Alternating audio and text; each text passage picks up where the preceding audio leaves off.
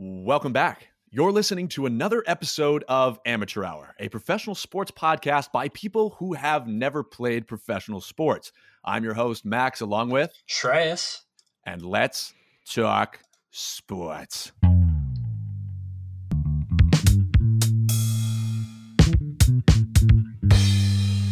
Amateur Hour. Welcome, welcome, welcome back to episode 18 of Amateur Hour. Today, I know that we always say that we are not professionals, but today that is about to change. We have a very, very special guest on our show with us today, a literal NFL player, Lofa Tatupu, three time Pro Bowler, five years with the Seattle Seahawks, a borderline legendary career. Give him his roses. Give him his roses. thank you very much for being on the show with us today. Yo, fellas, thank you for having me. Absolutely. We're changing things up today, and we're going to start with the weekly highs. Per tradition, our guest is going to start off with something that happened great, whether that's in the world of sports or their personal life. So, Lofa, let's start with the positive vibes. Oh, I'm all about the good vibes. Uh, so, weekly high, I just got to watch my sister do a time trial. She's competitive racing for Dragon Boat. So, she f- uh, flew up from San Diego to come visit me, and I took her to her time trial this morning. She did pretty well and she's got another one next week. So uh, it's just great to spend time with family. You know, with uh, COVID and, and, what you know was 2020. I hadn't seen my sister in about a year and a half. So um, wow, it's yeah to you know t- finally get some normalcy, but then on top of it, see one of your your family members you know competing and you know trying to best uh, better themselves every time they, they get out there in their in their respective sport is amazing. Yeah, that's awesome. So did she beat her previous time? Um, she didn't, but funny story. Well, I don't know how funny it is if you ask her, but uh, on top of like a a motorboat doing circles, like just doing donuts out there, um, yeah. and then on, on her second attempt, a I mean, this is the definition of irony. She's a dragon boat racer, and a dragon boat almost hit her when she when she was going on her second trial, and she, you know, she did 318. I think her goal was 310 but she had to avoid, you know, getting hit by, oh, you know, another another oh, dragon boat. Oh, so that could have been a PB. I yeah, I'm telling you, it looked like it was gonna be. So, but uh, proud of her, you know, and the, you know what I was most proud of is that because I was watching her and I wanted to see what she was gonna do. And she didn't even slow down, budge. And she was like, you know what? Because I talked to her after. She goes, you know, I said, if I'm going to hit them, I'm going to hit them full speed. I'm not going to you know, like whatever happens, happens, and that that's just yep. true. You know, you know, Tatupu mindset. I'll, i guess I'll say that much. Yeah, that's that's the go right through. Oh, all in. Let's go. Well, so that's one of the things as an athlete is that yeah, there's times where you're going for personal best and you may not hit it, but just getting out there and putting the work in, you you've already in some ways won. Absolutely, I, I completely agree with that. Just by being yeah, so just by showing up right? That, that's life. You got to show up. Exactly. Exactly. So, Lofa, you grew up in New England. Yep. Your father, Mosi Tatupu, a New England Patriots player. Near and dear to me and Shreyas's heart is the New England oh, Patriots. Oh, ride or die Patriots fan. ride or die. We, we, get so much flack for it, but ride or die. Yep. With Tom Brady gone, things are, uh, uh, you know, looking a little sad. Uh, this year might be okay getting a little nervous with Cam Newton still at the helm, but you know, you, you hope for the best. Yeah. But I want to ask you, what was it like growing up in New England? You know, what, what was your experience? Oh man, I loved it. I loved growing up there. Uh, small town, Plainville, Massachusetts. Shout out to Plainville, the Tri-Town area, Plainville, Wrentham, and Norfolk. That's uh, you know, that's where I always rep it. My wife's from Norfolk, yep. so um, and even even my quarterback in in the NFL was from the Tri Town. Uh, maybe you heard of him, Matthew Hasselbeck. Yes, sir. A, a yeah. little bit, a little bit. yeah. So, so I mean, you know, we're we're very you know proud of you know coming from there and uh, always always repping the 508, and uh, and yeah, man, I I wouldn't I wouldn't change anything about it. It was uh, you know one of I want to say three Samoans, me, my dad, and my sister in mm. the Northeast. Within the yeah. yeah. yep. So so it was a little different, but um but it was fun, man. I still keep in touch with all, all my friends that I grew up with and um, you know, it's family. And I, I miss the East Coast, man. It's uh I miss just the the straightforwardness of the East Coast. Some people say that we're a little bit less friendly than some of the southern states, but like you said, people No. are straightforward. They're going to No, tell we're you not. like it is. We're not less friendly. We're just honest, and a lot of people can't deal with the fucking truth. That's the. That's- that's what it That is. is facts. And That is it's- Buddy, facts. listen, I'm not going to lie to you. Your mixtape was terrible. Yeah. ah, the accent coming. Hey, kid, guy, guy, nah. Guy, listen, Oh, Yeah. when you get the Southie accent going, like, it's business. Yeah, but it's just Oh, business. man. But yeah, but it's the truth. Like, like you said, you know, we're not rude. We're just honest. And if you can't handle the truth, that's not that's not our fucking problem. Yeah, exactly. BS. Absolutely. So, Lofa, I want to ask you. So, growing up in New England with your father being an NFL player, what was your father's influence on you, both as a person and as an athlete? I would say, I mean, you know, very powerful, very impactful, both. You know, Yeah. um, but my dad didn't want me to play football. Funny enough. Mm. Really? And I think, yeah, because you know, football's hard. It is, it is Yeah. demanding. You know, not just physically, but mentally and emotionally, as I would come to find out on my own. But um, you know, I think with all the injuries, especially, and you know, I had a lot more than he did. I think he Mhm. only had like maybe one or two surgeries. I had about ten, and um, and then you you know pile on all the concussions, and and you know I don't think my dad ever had a, a real you know diagnosed concussion one where he was out on his feet, and I've had several of those, and so like I knew what he was trying to protect me from, but you know hmm. it's it's the life like i said i didn't choose this this life chose me and i felt i really felt like that since i was a kid because even though i was better at baseball i was better at basketball growing up but i just loved football and Right. so you know um, it was awesome having him there to you know kind of just tell me because he played offense and i you know i was the linebacker so um, it was he would always give me tips on like what the running back's trying to do in terms of you know leverage you know on on a route and, and all these different Mm. things so i could see the game through a different lens through through his perspective on offense Right. because i did play some some offense in high school but ultimately i found a home at, on defense. It was just much more natural for me uh, chasing the ball.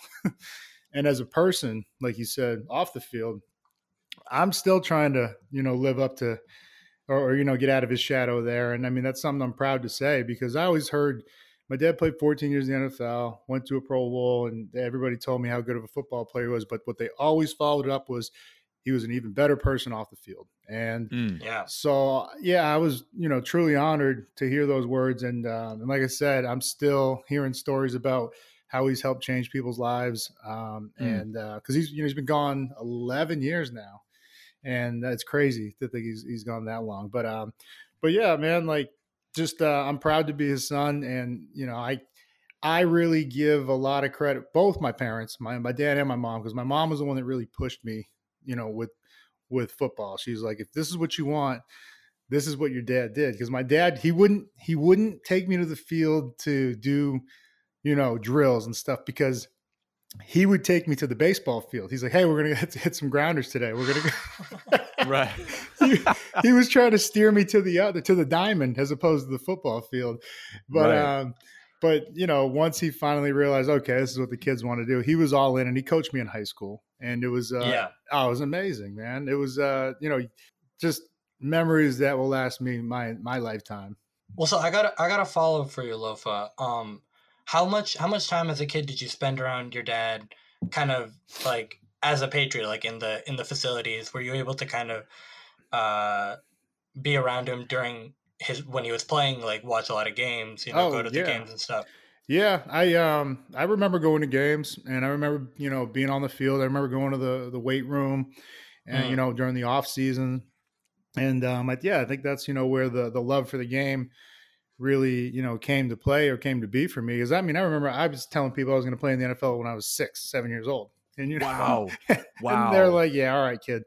But uh, you know, that's it's just like I said, it felt like I was born to do this. And um, you know, a lot of it had to do with, you know, having my dad pave the way. And, you know, when you see, Right. you know, when you see mm. someone you know, or, or someone that looks like you, as they say, do something, you start to get that vision yourself and and picture what Oh, it could yeah. be like, right? You know, so Right.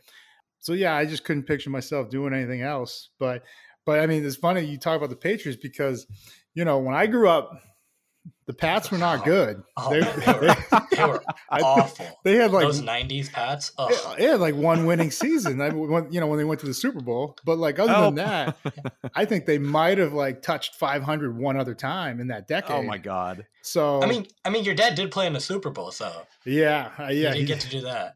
but um, but I mean, you know, it's well, it's very different from the Pats that, that everybody knows today. So when you say, I laugh because what what did they go? Did they go 500 this year or seven and nine, something like They that? They went seven and nine this year. yeah. Oh, and, boy. And like you know, that's just like, oh my god, not seven and nine. You know, Oh, I, I mean, freaked out. you guys had- legitimately freaked you out. had two decades of winning. I know. We're so spoiled. We're so spoiled. Yeah, we're so spoiled. spoiled. that's what I'm saying. It's just We're like so spoiled. so. You know, I mean, back then it was like, man, like one and 15, two and 14. Yeah. It was like shit. Yeah. Mhm. Like Yeah. So. How, do you- how do you think we got Bledsoe? That's because we were so bad. See, hey, there you go. That now that was that was my quarterback. That was uh, Yeah. Drew Bledsoe. What a beast! Yeah. Pocket passer. Pocket passer.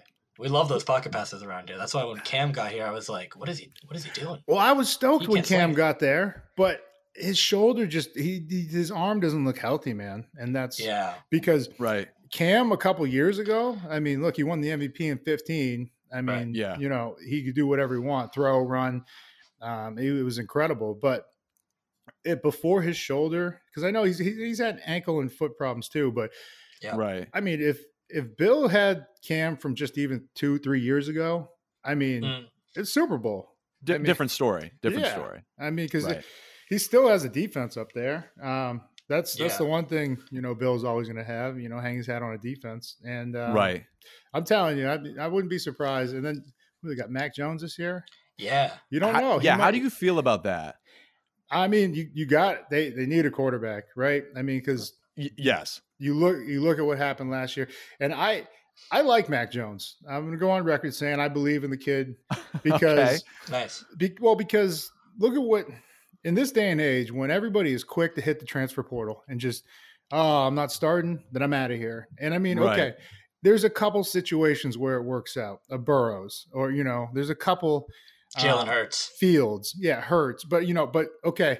So Hurts, I mean, I guess we could talk about him real quick too. Is Hurts lost his job in the most Mhm. brutal fashion ever. This is why I also believe in Hurts. Rough. He lost in the most brutal fashion. He didn't transfer.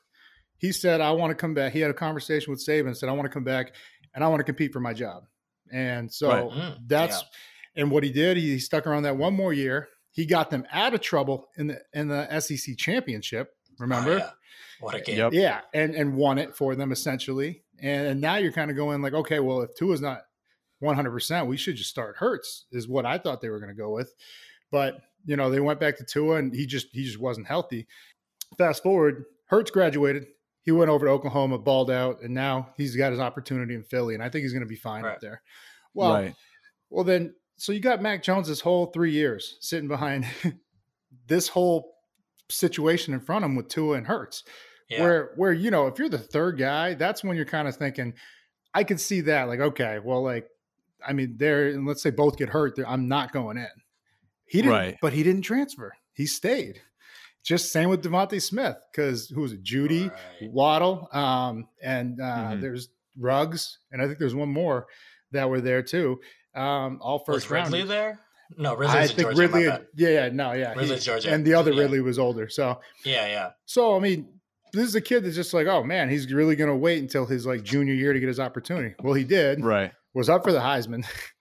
the guy Yeah. he threw to, the guy he threw to, won the Heisman. Won the Heisman. Yeah, and uh, won the national championship. I mean, it's just like, you know, what else? What else do you want to do? I mean, that's a competitor right there. And I mean, I think so. That's why I believe in him. I believe in Hurts too, and Tua. I think they're they're all going to be just fine.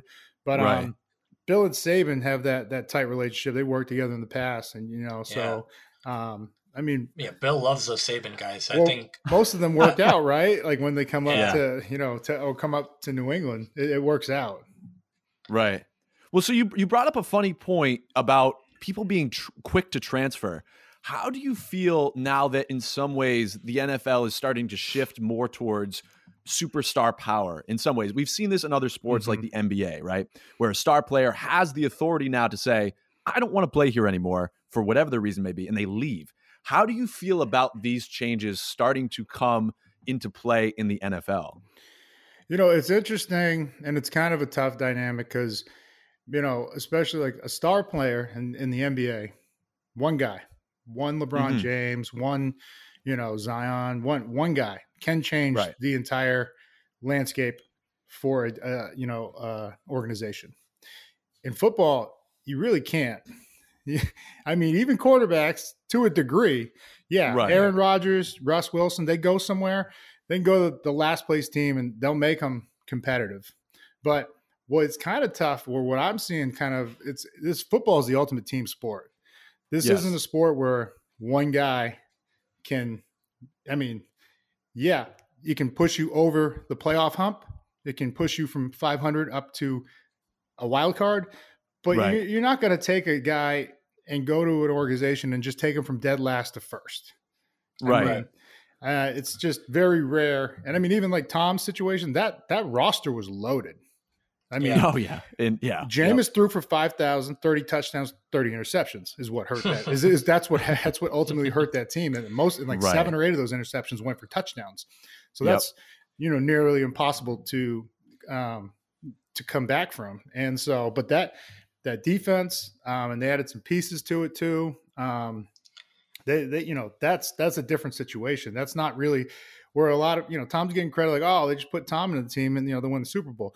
Now you're gonna right. have you're gonna have a really good chance. His history states you're gonna have a really good chance of getting there. But um, I just that was probably one of the best rosters I think if you ask Tom that he's ever played with. You know, yes. probably the best team top to bottom. And um, so, the, you know, the the whole problem with these star players, at, you know, doing the the NBA or or whatever you want to call it treatment of like, oh, I want yes. I want out, I want to go here, is that yo? if you're a leader, what's that saying to your team? Yeah. What kind of you know what kind of message? How do you go back to that locker room and say, "Hey guys, let's do this"? Because I know if right. I was if that was like my leader, I'd look at him like, "Man, fuck you. like, yeah. Now you're cool with us. Like you, you right. were just asking out. So in any other sport, maybe you, I'm not going to say get away with that. Maybe that it doesn't affect the dynamic of a team, but I don't see how that doesn't uh, affect the team. That, right. that's, that's the one thing I think of with the Rodgers situation is that so much has come out so in such a short amount of time about his distaste for the GM and mm-hmm. his distaste for Jordan Love behind him and yeah that it it doesn't seem feasible and he's apparently already told his teammates like even before the last season started that this is going to be his last season and hmm. if that's all true it just it doesn't seem feasible for the team to keep him because if he's just going to either sit out or you know pull this retirement shit like why why wouldn't if you have the guy if you're trust if you trust jordan love why wouldn't you trade him trade the mvp at his highest peak value i just don't see sell high and, yeah. and get something yeah. out of that and right. and max thinks otherwise max thinks that this is all uh, a ploy to you know try to get more pieces and and it could that could be true too but it just it doesn't seem that you know that oomph isn't there like he really wants to come back and he's just pulling the stunt yeah, and I don't no, see it. No, I very much believe when Aaron Rodgers says something, I very much believe he he means it. You know, mm. I don't think it's uh something that we need to read into, or it's like, hey, you know, no, he wants out. Like I I, right. I, I just believe him for his word.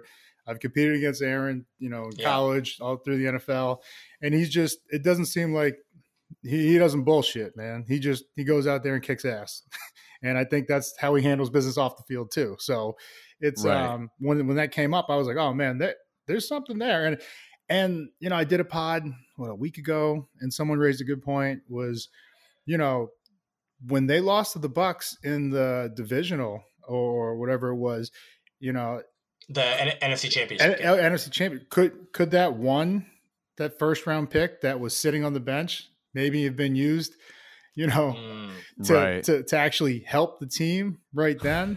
yeah. And um, yeah, you know, so who knows? And I mean, it's it's just tough because you could continue to talk. That's when you continue to talk yourself in circles with this because once upon a time, when Brett and the team was not too far from a couple pieces, they drafted a young man out of Berkeley named Aaron right. Rodgers.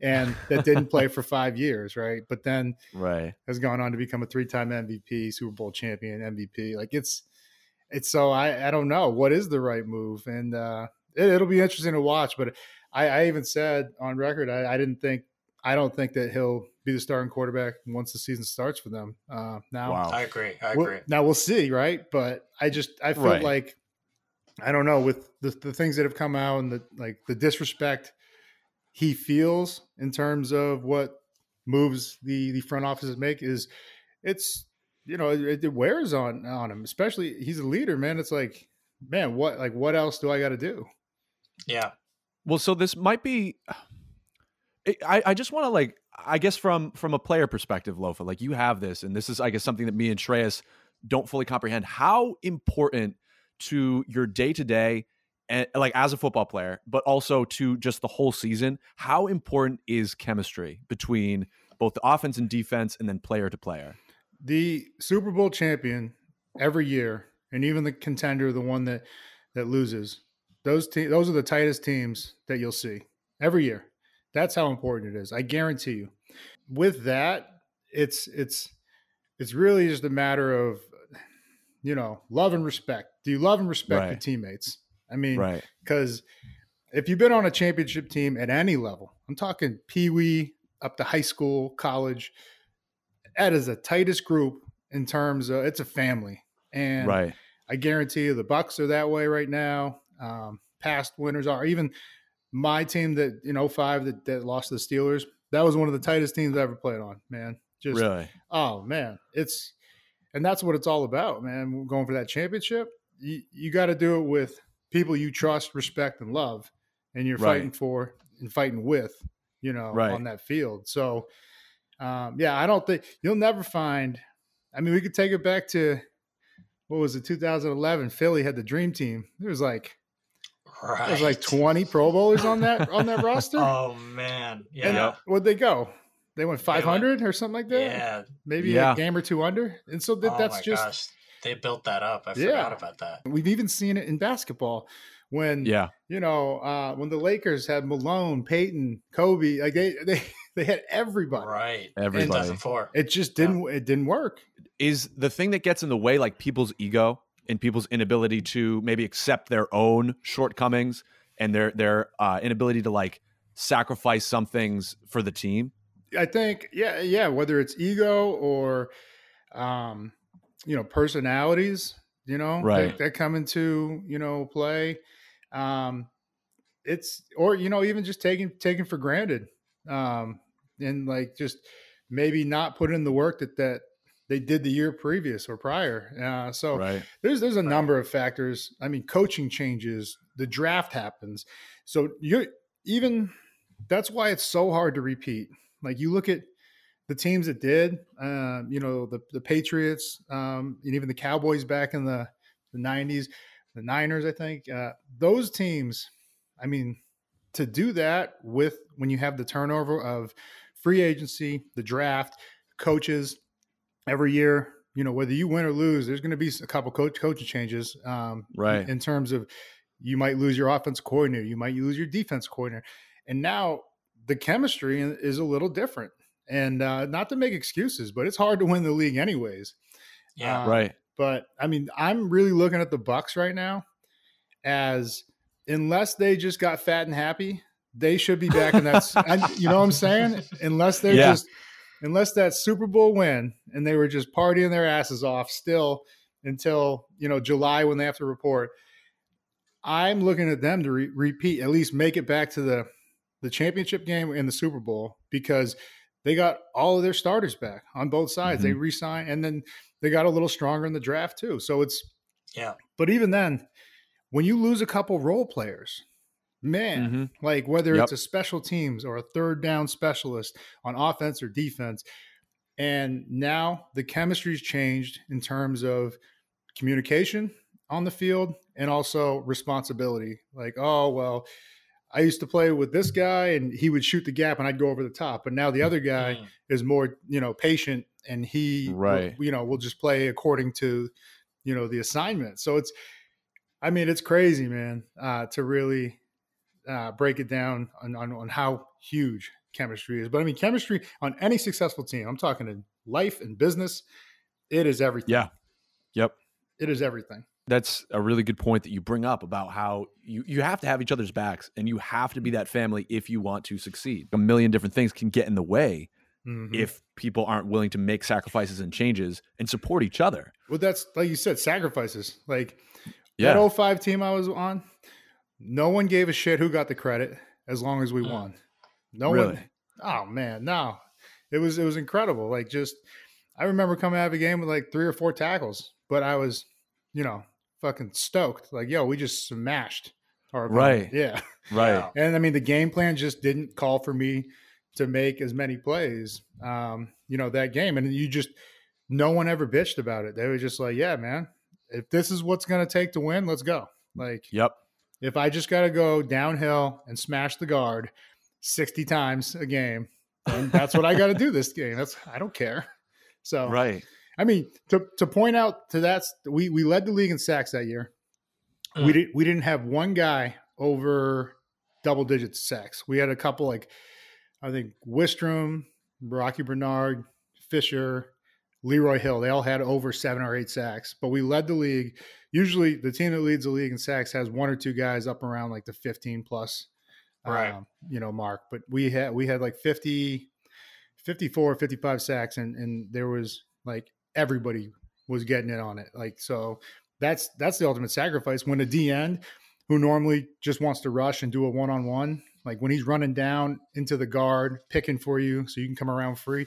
I mean, so and that's the kind of like we said, that's the kind of you know respect and love we had for each other. Is like, yo, we, we got this. You know, let's run the stunt. Yeah, Right. it, it wasn't stat driven at all. It wasn't like, oh, I'm playing Nah. for my next paycheck. It was, I'm a, I'm gonna let everyone else eat because I know if everyone else eats, I can eat. But see, here's the thing. What a lot of guys don't understand is if you win, if you go deep in the playoffs, Mhm. they're going to see you.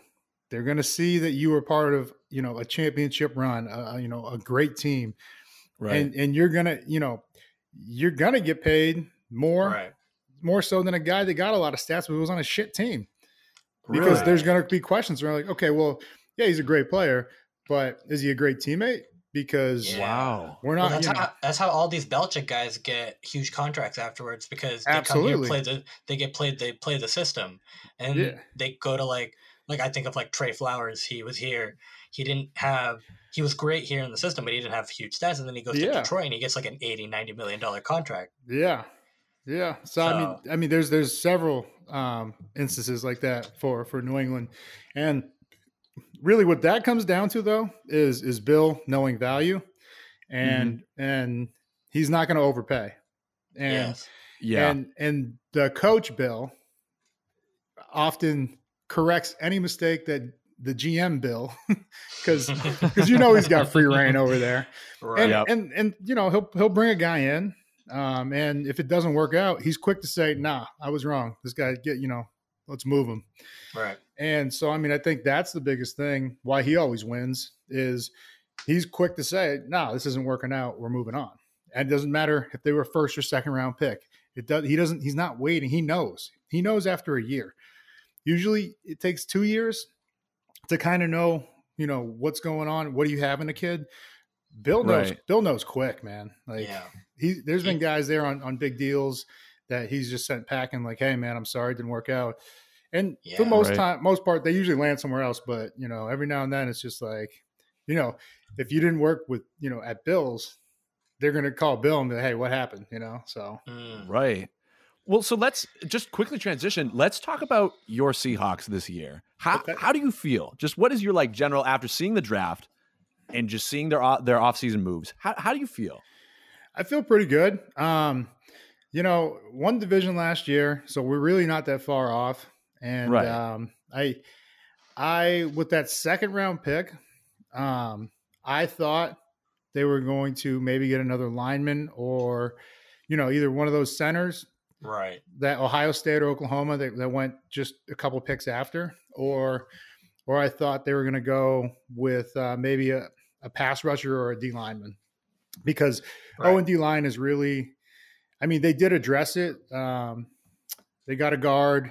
Uh, they're going to move Damien Lewis over to uh, left guard, and then um, so they did get who they got for Gabe, Gabe Jackson. Is that who it is? I think yeah, they got they got a good uh, former Pro Uh, Bowler from from uh, the Raiders. So oh, Gabe Jackson. Yep, Gabe yeah, Jackson. yeah. So yep. so that was good, and I think that you know it helps Russ because you know we did we did have a little little drama there going on in the off season, Yeah. but um, you know on Yeah. defense, I just I feel like everywhere else at the skill positions we were set, and so you know, and I I don't ever second guess John you know Schneider because I think he is one of the best drafters uh, I've ever seen, and going back to like the first class he brought in, my last year, you know, he he had Pro Bowl Russell Okung, Pro Bowl potential Hall of Famer Earl Thomas, yeah. Pro Bowler Golden Tate.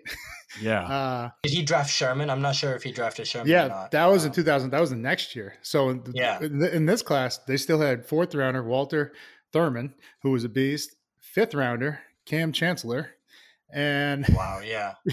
yeah. So wh- when I saw the first practice, I saw those guys on the field.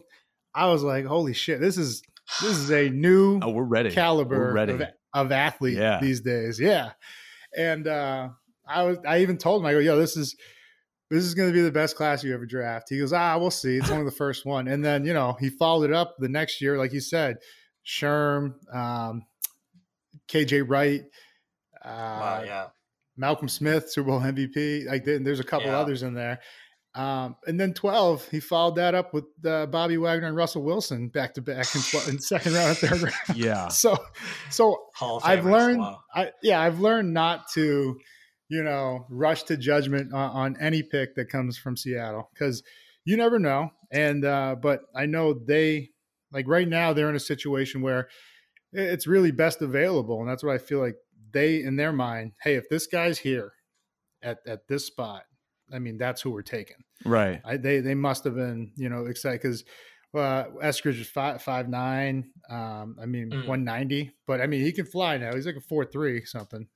Wow. But- it, it made sense too because uh, they lost David Moore, I think, and he was a he was one of Yeah. our short guys. So Oh man, he that guy. If he gets more opportunities, he's pretty he's pretty special. Um, yeah, But I to answer your question, I'm I'm confident where they're at and, and what they've done in the offseason with moves.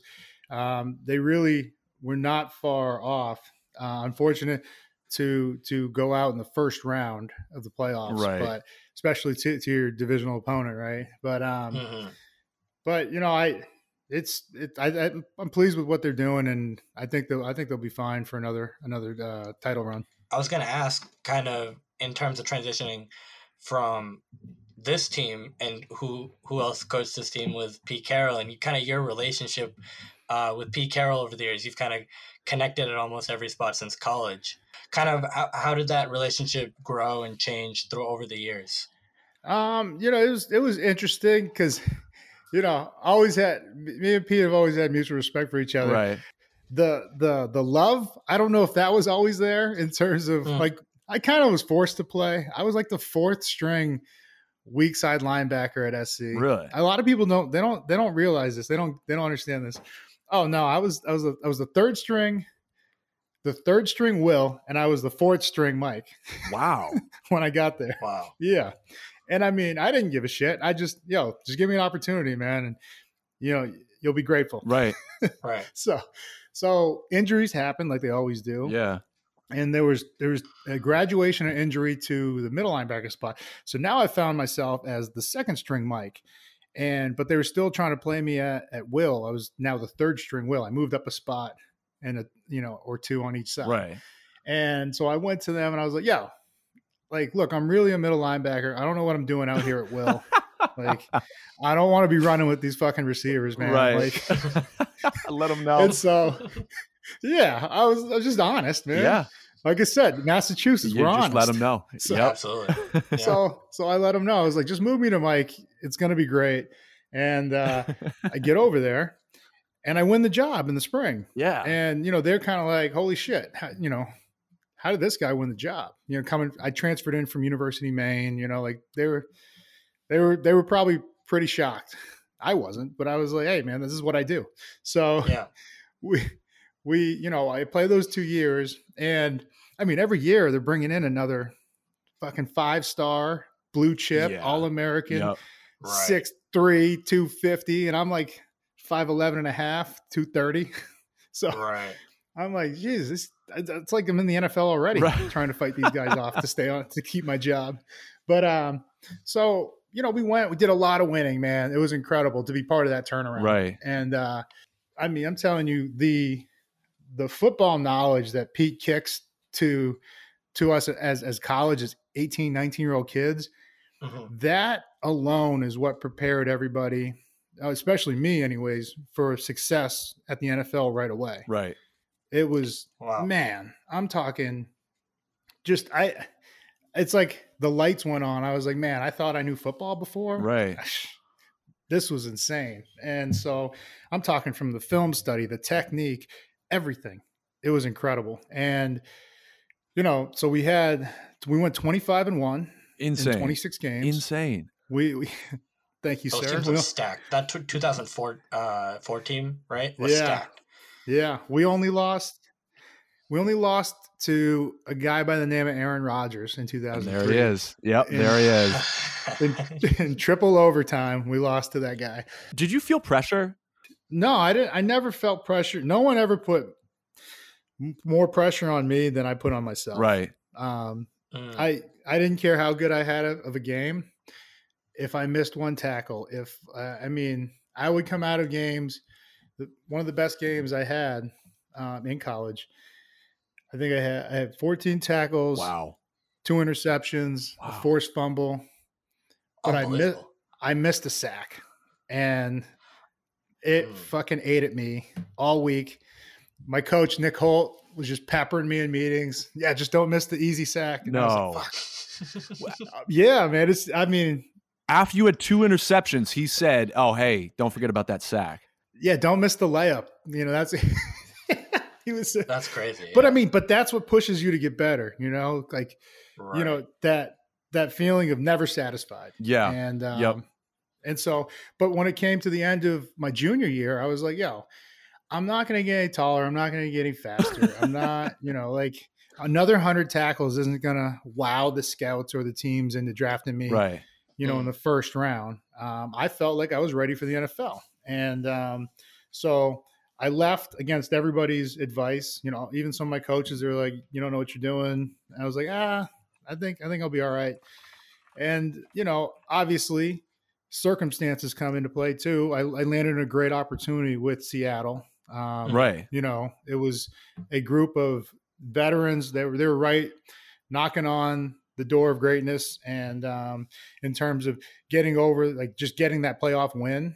Because I remember when we got that first playoff win my rookie year, there was a lot of guys that had been here that was just like kind of they they just kind of got the monkey off the back like you know Finally. finally, we got we Right. got over the hump and then you know we kept going into the super bowl unfortunately we didn't win the super bowl but you know But just making, but Just just, making making, it it, there. there. is like an accomplishment in and of itself. Like, it was i mean there there was i i'm over it i you know it, i don't care anymore I'm fine. I'm fine. This is good. Everything is yeah fine. no no, well, I mean, they're always running the, you know, the NFL networks. Like when the Super Bowl comes around, Yeah. it's like most controversial Super Bowls, and like we're always sitting there at number one, and I'm just like, come on, man, yeah.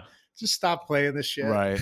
right. But it's, um, you know, it the, the the journey is what it's all about, and not everybody wins. There's plenty of Hall of Famers that don't have a Super Bowl ring, Right. Um, Mhm. and uh, the only way you can justify it or you know make peace with it is saying, "Hey, there were some situations, some things out of my control. Yeah. You know, in that game, there were things beyond my control. So there was nothing that we could have done Mhm. uh, to to actually, you know, get what we wanted that day. It was just not meant to be. Right. Uh, uh, decided by something else, somebody else. Well, th- not to get too philosophical on you, but do you believe that everything happens for a reason? I do, I do, but uh, I'm still don't know why that one happened. I mean. Another 40 years, you're like, oh, that's what it was. I mean, ho- yeah, one day it'll come out. Well, I mean, the, I think the hardest part with that, with the whole thing, Right. was when the the officials came to visit us like five years later. And they're Um, like, "Hey, man, you remember that game? You're You like, remember that oh, game do back I? in 2005? Right. Yeah, Oh, no. I guess I guess we got it wrong. a couple No, did they say Oh, that? Yeah. no. Yeah, they they they gave they came out and gave us like a formal apology. Which okay, as a man, you know, it's like I respect you for being a big man and and you know putting that out there. Yeah. because they did. They said I, Right. I wish uh, there were some calls that you know at the time I saw them that way according to the rules, and you know he, he did he gave us a full apology. But you know you know in the back of your mind you're just like you know shit man like Right. so me and my boys don't have a ring because it's not like we got blown out. There were there was like ten or Oh, it was a eleven close calls. game. Yeah. Yeah, we Yeah. lost 20, 21 to 10 or something. So Yeah. it was, it wasn't, if we got blown out, like, like Kansas City got blown out, there was a lot of calls in that game, but the Kansas Right. City got blown Right. out. Like it's right. like, so there's no, there's no fighting or arguing. It's like, yo, man, you, you, we still had, we were still in the game. And that's, that's what makes it harder is that like, shit, man. So you're telling me officiating did play a, a you know, a role in that That's game crazy. and it's like you know it's one of those situations you're like you know I, I really wish you just went with saying hey i called it how i saw it and tough shit like right. Right. So- like almost like a yeah kind of like yeah, if, you man did, if I didn't hear it, it didn't happen kind of thing. yeah. Yeah. man get over it like Yeah. But to say that they were, But, so, um, so, so it doesn't make it any better that they came to you and they were like, "Hey, yeah, yeah, we get that wrong." no i thought it i thought that made it worse to tell you the truth Really? you know um Mm. but, but like i said the one way you can make peace with it is that they, there ain't shit you could do about it that it's like life Yeah. if you can't if there's nothing you could do about it don't give energy or time or thought to it That's yeah. and so Yep. so I Right. don't Harp, Um, harping on the past is just it's toxic almost. It can be. Hell yeah! Yep. But um, I'm just I'm just grateful we had a, a resilient bunch that uh, we went out next year and you know every you got the target on your back when you go to the Super Bowl or even go to the championship. Hundred percent. So we got everybody's best. You know, we got everybody's best shot, and we still made it to the divisional. And I mean, Robbie Gould kicked like a 53 yarder into the wind in Chicago, and that kept us Mm. from the NFC Championship game. Or else, I feel like we go to the Super Bowl Yep. again. Uh, so it's just, I mean, man, game of inches, right? Yep. And Right. So it was, uh, it was wild, but we had we had two or three good years to start my career, uh, or in terms of uh, playoff runs, and that's what it's all about, man. Yeah. That uh, the playoff runs. But so I'm sorry that was a long, you know, roundabout to get back to, to time with Pete, and then me and Pete, I think so. It was two years later, eight, nine, yeah, three years later, ten. Pete got the job up here, and um, and I, I mean, like I said, so I was part of part of a turnaround in in SC with Pete, and I knew what was about to happen when he got up here. When we had, I think we had some kind of record, like 250 roster transaction in the first year, and we went Two- seven and nine, Wow. and it was something something ridiculous. And and yeah, it was almost. Oh man, it was yeah, it had to be 250 because I think they were saying it, it worked out to like one and a quarter every day, every or what was That's it? Or insane. almost 70.75 every day. Wow. That's right. Oh my god. Um, so it was, um, and so to your point about how big is chemistry, well, you know, there was times I look over it in the locker and the guy next to me, it was like two different dudes each week. is like, wait, where did so and so Yep. go? Yeah. And how are you going to adjust And- to play with the new roster if you literally Oh, just dude. meeting these guys right They're- now? There were guys going up, going down, you know, oh, Yep. Mm. no, we waived him. We brought this guy back. He's practice squad. I'm like, man, I don't know how they even kept it like together upstairs in terms of like the paperwork. Yeah. But but it was wild, man. But um, but I mean, uh, you know, we went out and we got Marshawn Lynch, uh, which was arguably, you know, the best free agent signing in the history of the Seahawks because you, you saw what he did. Insane. Yep. Um, yeah, and so I mean, it was it was football. It was it was fun again because I, we had just come off two losing seasons, and I mean, even though this was a losing season, it was seven to nine. We made it to the playoffs, first losing team to make it to the playoffs, right. and, and this is just this is just classic Pete. right. Even even when he loses, he wins. So so we go seven to nine. Somehow we still get the playoff berth, and then we win against the defending champion. Oh my Um, New Orleans Saints. the Saints. That's the be- that was the beast mode. That was right? yeah, Beastquake. And Yeah. so so I go say it, and and then we went and um, you know we we played a, a tough Chicago team. Um, but um, who would Right. eventually lose to Green Bay, I think. But if we would ju- if we could have just taken care of business in Chicago, we would have had the NFC Championship game at at eight and eight. We would have had the ten or no, we would have been like nine and eight at that. Finally had a winning record. That's insane. Uh, we would have had the the Green Bay Packers at our home field for the NFC Championship game. Wow. Unbelievable. Unbelievable. Yeah, After so- 250 roster changes. Oh, it was wild. But that's that's what you you you love and respect about Pete is um, I mean, look at Russell Wilson, a third round quarterback. So Yeah. when we when he when Pete says the best man's gonna play, Pete's not bullshitting, man. Like he had just he had just him and John just paid Matt Flynn a good amount of money to come over and be the man. Right. Right. Russell Wilson came in and said, "Yo, I'm I'm here to fucking play, Mhm. man," and, and and you know Oh, he won that job. the rest is history, right? So, um, and I mean that was an incredible defense that was built. Um, they were yeah. Just the Legion of Boom, the linebackers, the, the D line was stacked. That was probably the deepest the D line had been um, in a long time, probably since 05. So I mean, it Yeah. was it was incredible to watch. So you're grateful that the whole time, like you were able to keep your job. When you were playing, did you feel like there was somebody always coming for your neck, or No, I didn't care. I I knew if I did what I had to do, yeah, Um, and I mean, like, I don't want to say I was grateful to keep my job. It was like in college, it felt like I was never the guy. really? Like, it, it really did. I mean, I don't. To me, it just it felt like, you know, every year. Um, and I mean, that's you. You would you better approach it like that too, anyways, Right. Because because they didn't see me coming from you know University of Maine to take any job, right? Right. So Mhm. you know, it's it's that whole thing, man. You you got to stay ready, Mhm. and uh, so, but um, yeah, no, but it was um, it was it was crazy because after when I was done, you know, playing ball, um, they wanted me to come back and coach, and I was like, okay, well, I've heard from everybody. Like John called me, uh, Kam Chancellor called me, KJ Wright called me. I was like, yo, you got you got all my guys calling me. You know, Mo Kelly, player development guy. EK, my boy, the equipment dude, they're all calling and texting me. I go, yo, tell Pete to call me. I go, what is going on, man? Like, and so, and so, and so Pete hit me up and he's like, what's up, Lo? I was like, I don't know, man. I'm like, is this real? Like, what's going on? yeah. He's like, yeah. He's like, do you want to coach? And I was like, if this is real, okay, then yeah, like, let's, you know, all I want. And I, I remember him t- telling him this. I was like, look, the only thing I'm missing from my career is a fucking Super Bowl ring. yeah. I go, Mm. and I want to get that.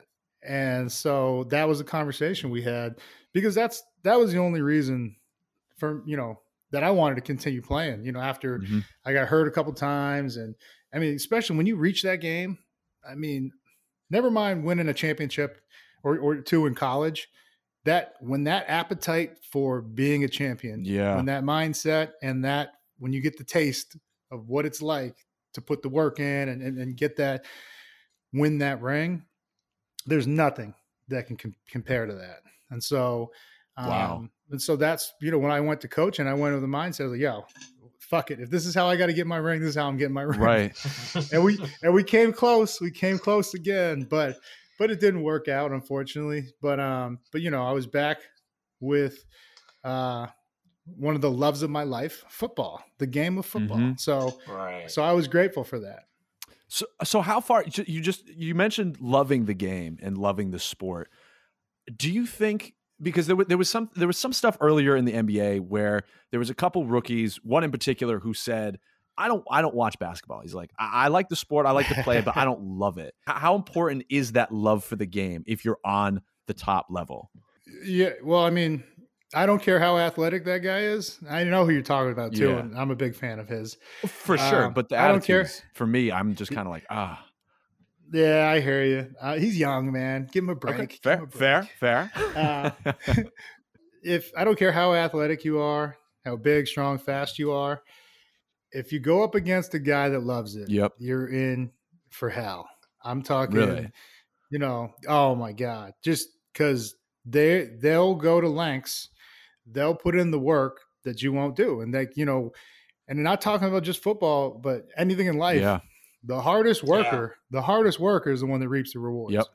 It's you know, it's um, I mean, even what is like uh, one of my favorite one of my favorite quotes plays right into what you're talking about about talent is um, Erica Jong. She said, "Everybody has talent. Mhm. What's rare is the courage it takes to follow the talent to the dark places it will lead." Wow. Wow. So, and then we're talking about, yeah. So when you talk about someone that loves it, get ready for war, man. And I mean, and that's what that's that's to the level or the degree that that I played with was like I'm not the biggest, I'm not the strongest, and I'm not the fastest. But oh, I love it. I am gonna give you hell Yep. every time I, I step on the field. You're gonna remember like, yo, 51's for real. Yeah. That's, that's Lofa huge. was Lofa here. was Yeah. here. Hell yeah. So, Lofa, I, so I know we're running out of time, but I just want to ask one more question about that mindset, and that's when when injuries happen, Mm-hmm. where where does your mind go? Because you fight so hard every day, you put the work in, you're grinding every day, and and I- was never a professional athlete, but there was one time where I was I was running track and my leg just shattered.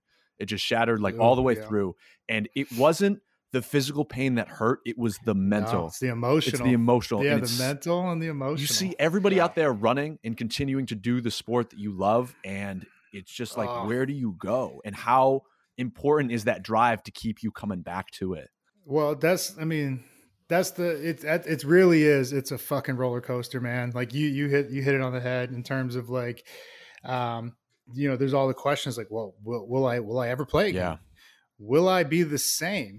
Can I at Mm. least get to ninety percent of what I was? Yeah. Like they, all these factors come into play, and I mean, like I said, ten surgeries, fifteen plus concussions. I I've Wow. came back from you know probably thirty injuries wow in Nuts. in, That's in, crazy. in six seven years in the NFL, and um, you know every time it it can either take a little bit of your soul and and your your you know emotional health away, or it can make you a little stronger to a degree that you that you fought through it. Yeah. and um, you know I I think it's more you know of the latter that you you gained a little more perspective and you know a little more appreciation for for what you've just overcome Mm-hmm. because that's again i always go back to like we're saying you know even in life man shit happens Yeah. Yep. and it- Absolutely. you know it's how do you react so the mindset you know is just it's always to get better. And um, that's something i got from pete and his coaches that i'm you know grateful for is that every second of every day especially when i was coaching for him that i got to see the other side you know of of the game. And it was a relentless pursuit of getting better. Yeah. And that's why Pete at fucking 68, 69 or whatever, he's like the second oldest coach, him and Bill. Uh, that's why I, I guarantee you Pete could do this for another eight, ten years, you know, as long as there's no health uh, concerns involved. right If it's, uh, I guarantee he could do that. He could do this, like, uh, stay mentally sharp, stay prepared, and then, you know, continue to try. Because that's the thing. Even just coming off back to back Super Bowl appearances, that's when I got in there. They were like, okay, we're not going to change much, but we are going to rethink how we're approaching everything. Right. And, Mm. you know, that's, I mean, that's impressive because a lot of people are like, hey, well, it ain't broke, don't fix it. Yeah. Like, let's just Right. you know like let's right. just let's just ride this wave Yep. as long as we Yep. can but you know uh, pete's always just thinking like hey how do we innovate how do we get better at this we were middle of the pack here that's not good enough i need to be top 10 top top 8 here and so i mean i'm talking every statistical category broken down there was no stone left unturned and so that's what i got from from um, pete and his staff not just in college but in, in the nfl especially coaching was um, was was the coolest part, and um, and it all ties into to mindset, man. Yeah. Like how how great how great do you want to be? yeah And uh, Mm. so, I mean, shit. If I'm gonna do something, I want to be I want to be the fucking best, man. That's it's just that's that's that's my mindset. That's and, real uh, shit. Yeah. and I mean that's shit. that's what's what it is, man. Why are you doing it if if you don't want to be the best? Yep. Because life's too short, man. So you better do what you love, and you better go as hard as you fucking can. absolutely right it doesn't Yeah. matter it doesn't Yeah. matter what you do because you could be you could literally be a, a, a retail worker but if that's what you Mhm. love you you put Yeah. everything you have into that and you be the best best retail worker you can possibly be. But see, and that goes back to what you were asking about the kid that said, "Ah, well, I don't love what I'm doing." Yeah. Well, well, eventually his attention's going to wander. I mean, it probably already has if he's saying stuff like that. Right. Well, your attention's wandering. Someone else is out there getting better, and they're working. Yep. They're working on their weaknesses. Yep. And just like you're saying with the job, retail. If you're in retail, if that's what you love, then it doesn't wear on you. Yep when you go do what you're doing when you go to work you know I, I don't believe that that lie like uh, if you love what you're doing, you don't work a day in your fucking life. Fuck that, man. Football was hard work. Yeah. I love football.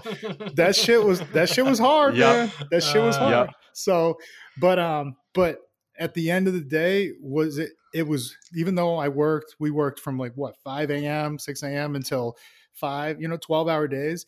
It was way less draining than a nine to five yep. because yep. I loved what I was doing. So it was it was work. It was definitely work, but it uh you know like you said when it's your passion you're going to find yourself at the top um if you just keep going. Absolutely. One final question love before you go and I, again i really appreciate yep. you taking the time to be with us today.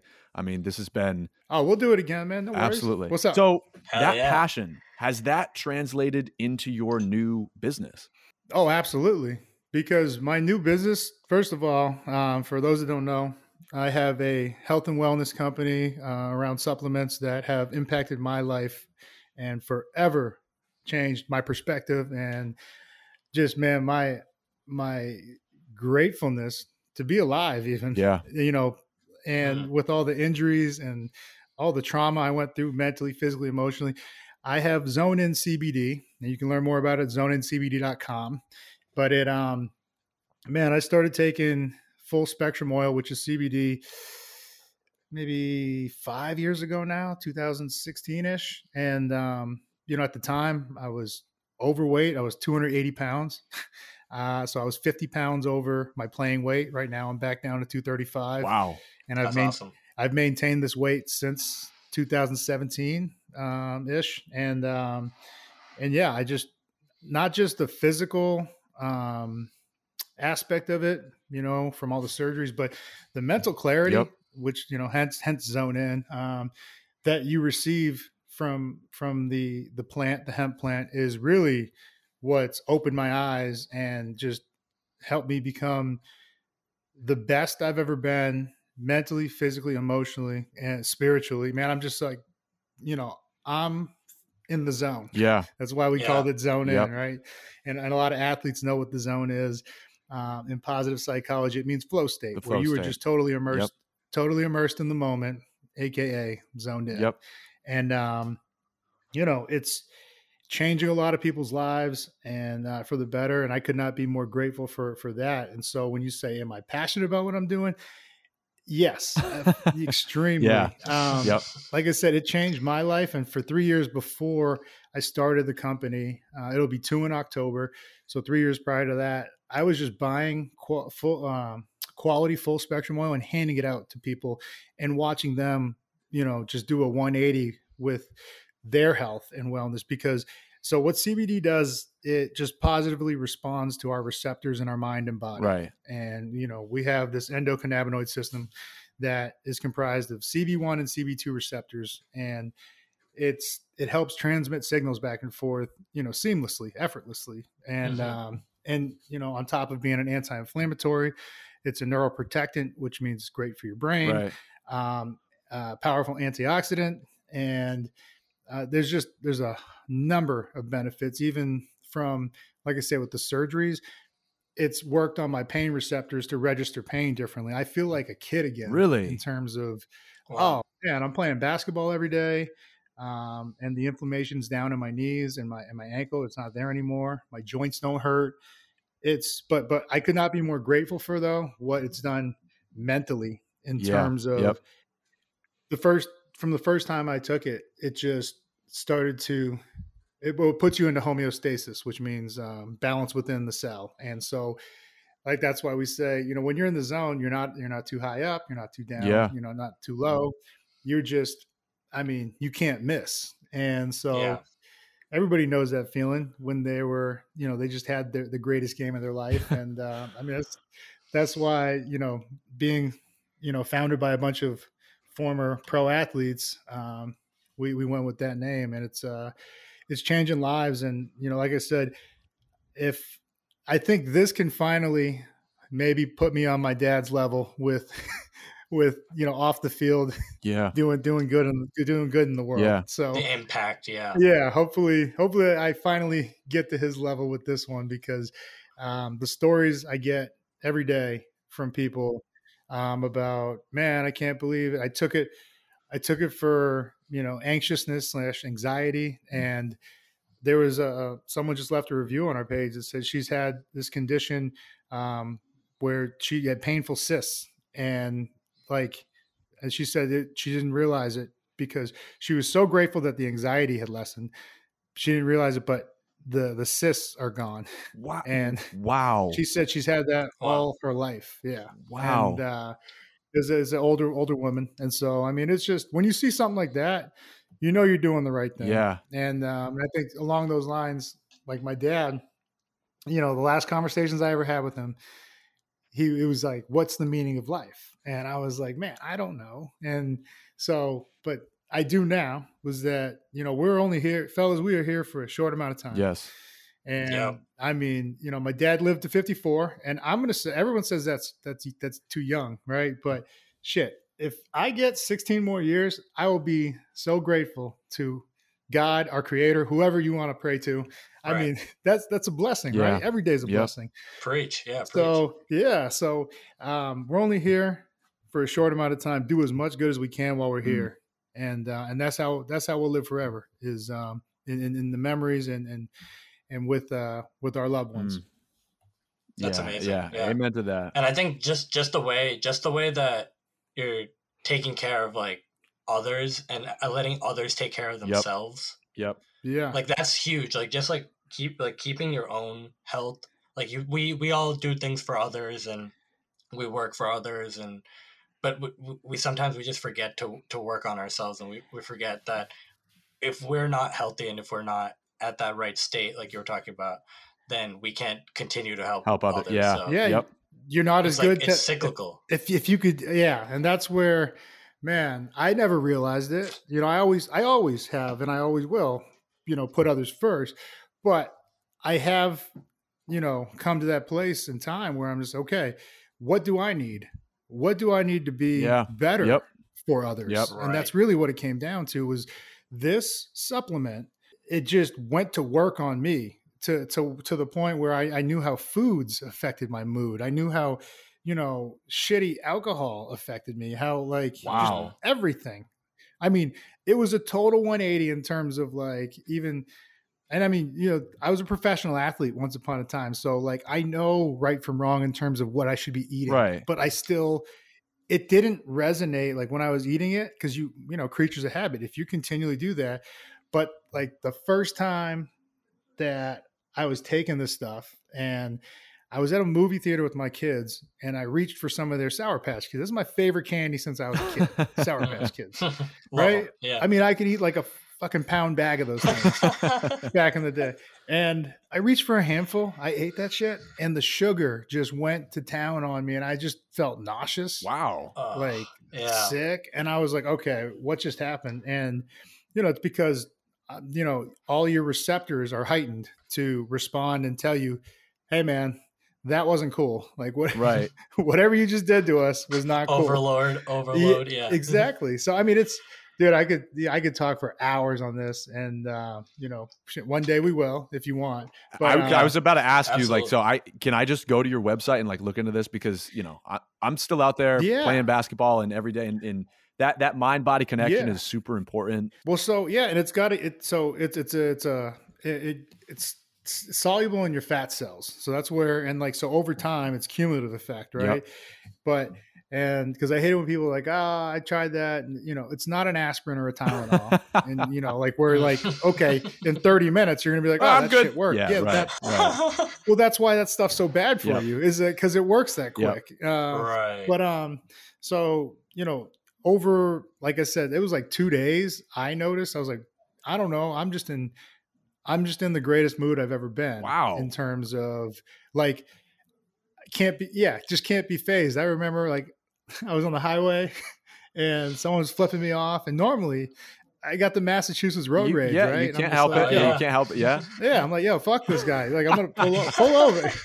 Well, so like, yeah, like, we're, we're gonna figure this out right now, bro. And and so, you know, the guy did it. He pulled off in front of me, and I just waved. I was like, whatever, man. Like, wow. you just and- let it go. Wow. and like, yeah. I had to like really think about it because I was in the moment. I was zoned in. Like, Mm. you couldn't affect.